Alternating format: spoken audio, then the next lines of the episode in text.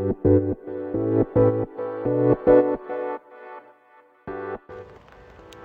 い、えー、皆さんこんばんは。ボンソワ、えー、この配信では、えー、HC プライス MBA 留学期と題して、えー、フランスの経済学院のリアルやパリでの日々の暮らしを発信していきたいと思います。はい、ということで皆さんいかがお過ごしでしょうか。えー、こちらパリの夜の9時半、えー、ちょっと続けて撮っているんですけれども、えー、雨です。はい、え雨の中撮っておりますが、まあ、パリのね、あの雨もこう気持ちいいなという感じでございます。ちなみにこう先週でだいたい夏終わりました。あの先週までマジめちゃくちゃ暑かったんですよ。あの結構ね毎週なんか秋と夏が入れ替わるような天気でしてで先週まで夏でもう今週から秋っていう感じでもうなんか気温が10度ぐらい変わるんですよねなんで今すごいあの、まあ、雨降ってますけどあの涼しい夜だなという感じです。はい。で今日はですねタイトルにもある通り、えっと、ヨーロピアン・ヘリテージ・デイズ、えー、世界あヨーロッパ文化遺産の日というところを話していきたいと思います。でまあこのね今週先週か。あのー土日がですねこの1617日がの土日があのこのヨーロピアン・ヘリテージ・デイズと呼ばれる1年に1回の、え記念日となっておりますフランス語で言うと、えパトリモアン・ジュルネと言うんですけれどもパトリワパトリモアン・ジュルネですねあのまあヨーロッパ全体、まあ、特にフランスであの文化に対してこう開放的な日を作ろうというところで、まあ、大体どこのそのヨーロピアンヘリテージ・デイズに参加しているところは全て無料で行けるんですね。でかつ普段公開してないところがその2日間だけ一般公開されるというのが大きな特徴です。で自分は、えっと、ケリングの本社に行ってきました。ケリングの本社開いちゃうんだみたいな。あのねその前職の職場一般公開しますみたいな話なんですけれどもあのこういったその文化遺産を一般開放するようなイベントです。でまあこのえーと、世界じゃなくてヨーロッパ文化遺産の日ヨーロピアン・ヘリテージ・デイズなんですけれども一番人気が、えーと大統領府でして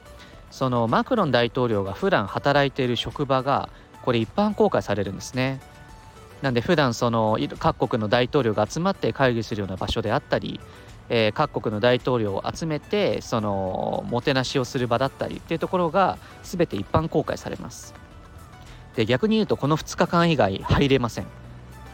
はいでまあ他にもですねえっとリュクサンブール宮殿が公開されたりえっと普段公開されないあの図書館が公開されたりあと自分今回は行かなかったんですけれどもえっとシャネルのえっと、ル・ディズヌフ M っていう、えっと、なでしょう、工房があるんですよ。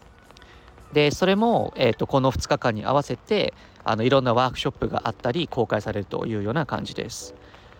まあ、このあのルー・ディズヌフ M はね、あのまた別の機会にもあの行けるので、えその時にまたレポートをしようかなと思っています。少しだけ話をすると、あのル・ディズヌフ M、えっと、LE19M って書くんですけれども、これあのまあ、つい最近去年かなできたあのシャネルを支える職人が集まるような施設なんですね。あのシャネルを支える職人600人ぐらいがあの、まあ、大きな一つ屋根の下に集合しているような工房になっております。で、まあ、このディズヌディズヌフってあのフランス語で19なんですけれども、まあ、シャネルの創始者のねガブガブリエル・シャネルの誕生日らしいです。はいで、まあ、結構そのラグジュアリー系の人はパリに来たらこのリルディズヌフェムに行ってそのシャネルの職人がやるワークショップに参加するっていうのが、まあ、結構人気なんですけれども、まあ、結構インスタグラムの人ねよく言ってるかな。うん、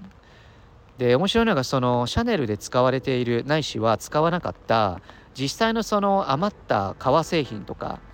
あの毛糸とかそういったものを使ってあのアップサイクルをするその何でしょう再利用して何かしら作り出すというようなワークショップがすごい人気なんですね。なのでかなり広いらしいんですけれども、まあ、そこに行けばその、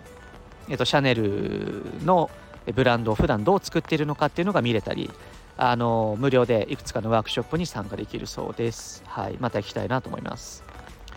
で本題なんですけれどもまあ、今回自分は、えっと、このヨーロピアンヘリテージデイズでケリングの本社に行ってきましたで、まあ、ケリングね、あの、少し前のあのホワイ MBA ホワイアシュセでも話したと思うんですけれども、えっと、世界のラグジュアリーブランドの第2位です。1位は LVMH ですね。で2位がケリング。で3位がリシュモンという感じなんですけれども、えっと、このケリンググループ、まあ、いろんなそのブランドの集合体のオーナーなんですけれどもあのアシュシェの卒業生でもある、えっと、フランソワ・ピノーさんという方がファウンダーで、まあ、ご存命なんですけれども、えっと、特に有名なのが、えっと、グッチですね。あと、まあ、自分も結婚指輪してますけどブシュロンとかあとはバレンシアガとかですね、まあ、そういったブランドを持っている会社でございます。で、まあ、特にそのケリングのあの創業者がトム・フォードを起用してですね。トム・フォードとタッグを組んで、えっと、グッチを、えー、ブランドを再生させると。それであのグッチがあのすごい有名になったんですけれどもそういった話が有名ですね、うん。まあ、トム・フォードはねあの今単体のブランドとしてすごい有名ですが、まあ、そんな歴史がありましたというところです。で一応このケリングが、えっと、8年連続かな。あのー、この、えー、ヨーロピアンヘリテージ・デイズに参加をしてあの毎年この2日間だけ、えっと、ケリングの本社を一般公開しているというようなイベントです。で、まあ、実際ねあの会場に行ってきたんですけれども、えっと、場所はあの有名なるグランドエピスリーパリというスーパーがあるところで、まあ、なんだろうな日本でいう銀座的なところですかね、うん。まあ、その少しあの奥にあるんですけれども、まあ、すごい駅からも行きやすいところにあります。で、まあ、やっぱりそのケリングすごい人気だからなのか、まあ、1時間半ぐらい並びましたね、うん、で、まあ、実際その足を運んでみたんですけれどもあのまず何がすごいかというと、えっと、病院をリノベーションしてるんですよ。でその病院もあのもう遺産レベルですごいこう敷地も広大だしめちゃくちゃ綺麗なんですよね。これ病院なの？みたいな。うんでその病院をリノベーションして2016年にあのできた、えーと、ヘッドクォーターになっています。でちょうどね行ったら、まあ、この2日間のためだけにバレンシアガがエキシビジョンしてました。この本社でバレンシアガがエキシビジョンしてるんですよ。で、まあ、結構そのバレンシアガのあのデザイン、まあ、1900年代の初頭からのですね今に至るまでのあのドレスであったり、まあ、いろんなものが展示されていましてで、まあ、当時のファッションショーの動画とか流れていたりしましたですごい作り込まれていてなんかそのエキシビジョンが何個かに分かれてるんですけどそのセクションごとにちゃんとそのなんだろうパンフレットがその費用に作られてるんですよね。でその展示用のパンフレットもあのたくさんもらいながらあのもう本当にただのミュージアムみたいな美術館みたいな感じで楽しめました。やっぱりケリングはあのフランソワ・ピノーさんが安藤忠雄さんと組んでピノーコレクション、まあ、ブルース・ド・コメルスですね。というものをあのパリ市内に持っているのでこのそのブルース・ド・コメルスでおそらく展示されていたであろう、えー、と美術品もあのいくつか同時に展示されていました。でフランス・アピノーさん結構ね日本びいきなんですよ。あのまあブルース・ド・コメルス安藤忠雄さんと作っているし作品もねブルース・ド・コメルス行った人は分かると思いますけど日本人の多いんですよ。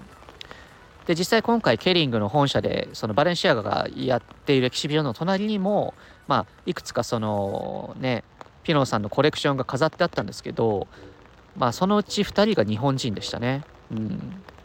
でやっぱりそのなんだろう桜のその絵とかもねあのブルーストコメルス飾ってあるんですけれどもすごい日本が好きなんだなっていうのが伝わってきました。であとこのケリングの本社、えっと、なんと素晴らしい庭があるんですね、うん、このエキシビジョン見た後はみんなで庭に行ってねみたいな順序なんですけれども庭にリンゴなってるんですよ。庭行ったらオフィスですよ。普通のオフィスでもう普通に受付あるんですよ。でその普通の受付抜けて奥に庭にリンゴ生えてるんですね。すごいっすよね。リンゴだとねラベンダー。ラベンダー畑もすごかったです。うん。本当にインスタグラム映えするあのラベンダーだったのでちょっと後でねあのインスタグラムに投稿しようかなって思いますけれども。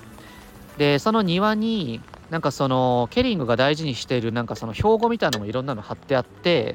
まあなんかそのイノベーションとかクリエイティブとかなんかそういったものも貼ってあってですねあの帰り際にはあのなんかみんなのその叶えたいなんだろう夢というかビジョンをなんかみんなで書いてポストに投稿するような仕掛けがあったりあと面白かったのがあの帰りにフォトブースがあってあの、なんだろうな簡単なプリクラ機みたいなのがその本社の目の前に設置されてですねその本社本社のその病院をリノベーションした本社バックで写真撮ってその場で写真もらって帰るみたいな、まあ、そんなイベントもありました、はい。まあ、自分たちもねあのバッチリ撮ってきたんですけれども普通に考えてすごくないですか？あの言うてオフィスですからあの、まあ、オフィスもねあの見させてもらったんですけれどもすごい近代的であのまあ地上階もあればあの上の階もあってすごい吹き抜けであのガラスだったんですけれどもで普通の働いてる会議室とかもあったんですがあのもうすごい綺麗ででオフィス一般開放してフォトブースあってこんなにオフィス行くだけで楽しい経験ができるっていうのはすごいなと思います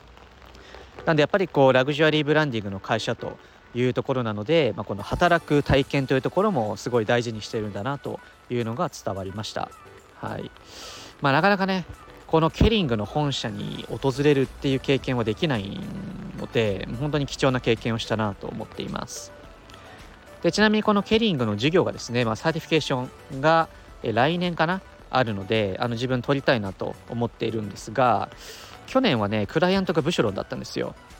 で授業でブシュロンに対してあの新しい事業を提案するというような感じですね。その前がケリングのアイウェアだったかな？うん。なので今年はあでその前が確かサンローランかな。そうそうイブ・サンローランもあのケリンググループなんですね。でまあそのサンローランとかだったんでまあ自分が取る来年は、まあ、バレンシアガなのかどこがクライアントなんだろうなというような感じです。はい。で、まあ、このヨーロピアンヘリテージ・デイズ、まあ、何個かね行くこともできるんでしょうけどちょっとさすがにあの1個前に収録したこのネゴシムという授業の疲れが溜まっておりましてあの日曜日はちょっと休んでおりました。はいで結構ねクラスメートみんなインスタグラムでつながってるんでみんなガンガンストーリーアップするんで見てましたけど、まあ、結構あのパンテオン行く人もいればリグサンブール行く人もいればさっきのディズニーフェーム行く人もいればという感じでみんな楽しそうにしておりました。はい。でちなみに昨日帰り際にですねどうしても和食が食べたくなりましてあの2つあのおすすめの場所を紹介しておきたいんですけれども1つがあの森吉田と呼ばれるケーキ屋さんであのインバリットのね近くにあるんですね。でまあ普通にあのスタッフ日本人がやっていてでなんか韓国にもねあの展開してるのかな。ですごいあのパリではあんま食べれないショートケーキがねあのこの森吉田では食べれましてでインバリットの目の前なので公園もあってですね、まあ、地元のあのパリジャンたちが、えーと、みんなその森吉田でねケーキ買って楽しんでましたけど、まあ、すごいあの現地人に人気そうな、えー、お店でした。ショートケーキめっちゃ美味しかったです。で2つ目にそのままねあのどうしても和食食べたくなってあのとんかつとんぼっていうところに行ってきました。でここはえっとモンパルナスですね。モンパルナス駅からほんと23分のところにあるとんかつ屋さんです。で普通にあの日本でも美味しいようなとんかつが2 3 0 0 0円で食べれてとんかつカレーもあってマジでおすすめなんですけれども夜の7時開店なんですが7時8分に着いたら満席でした。すごいっすよね。うん。あの普通に日本スタッフ多いんですけど頭回んないわってボソッと言いながらあのねすごい人気な店だなというような感じで味もめちゃくちゃ美味しかったです。あの結構並ぶのであの普通にテイクアウトでねとんかつ弁当をしたんですけれどもそれもおすすめです。はい。でまあその流れなんですけれどもあの日本食をですねこのクラスメートに味わってもらいたくてその個人的にこのジャパンフードナイトというのを企画して、まあ、ちょっと160人のクラスメートに振る舞おうかなと思っておりましてちょうど先週の金曜にねあの日本人チーム20人ぐらい初めて集まってまあね何やろうかみたいな、まあ、とりあえずたこ焼きとお好み焼きやろうかみたいな、まあ、そんな話をしておりましたはいまあ、こちらもお楽しみにというところですはい、ということであの少し話はそれましたが、えー、ヨーロピアンヘリテージデイズというところで、えー、ぜひ来年も2日間ありますので、えー、訪れてみるといかがでしょうかというところです。はい、雷になってきたので帰ります。バイバーイ。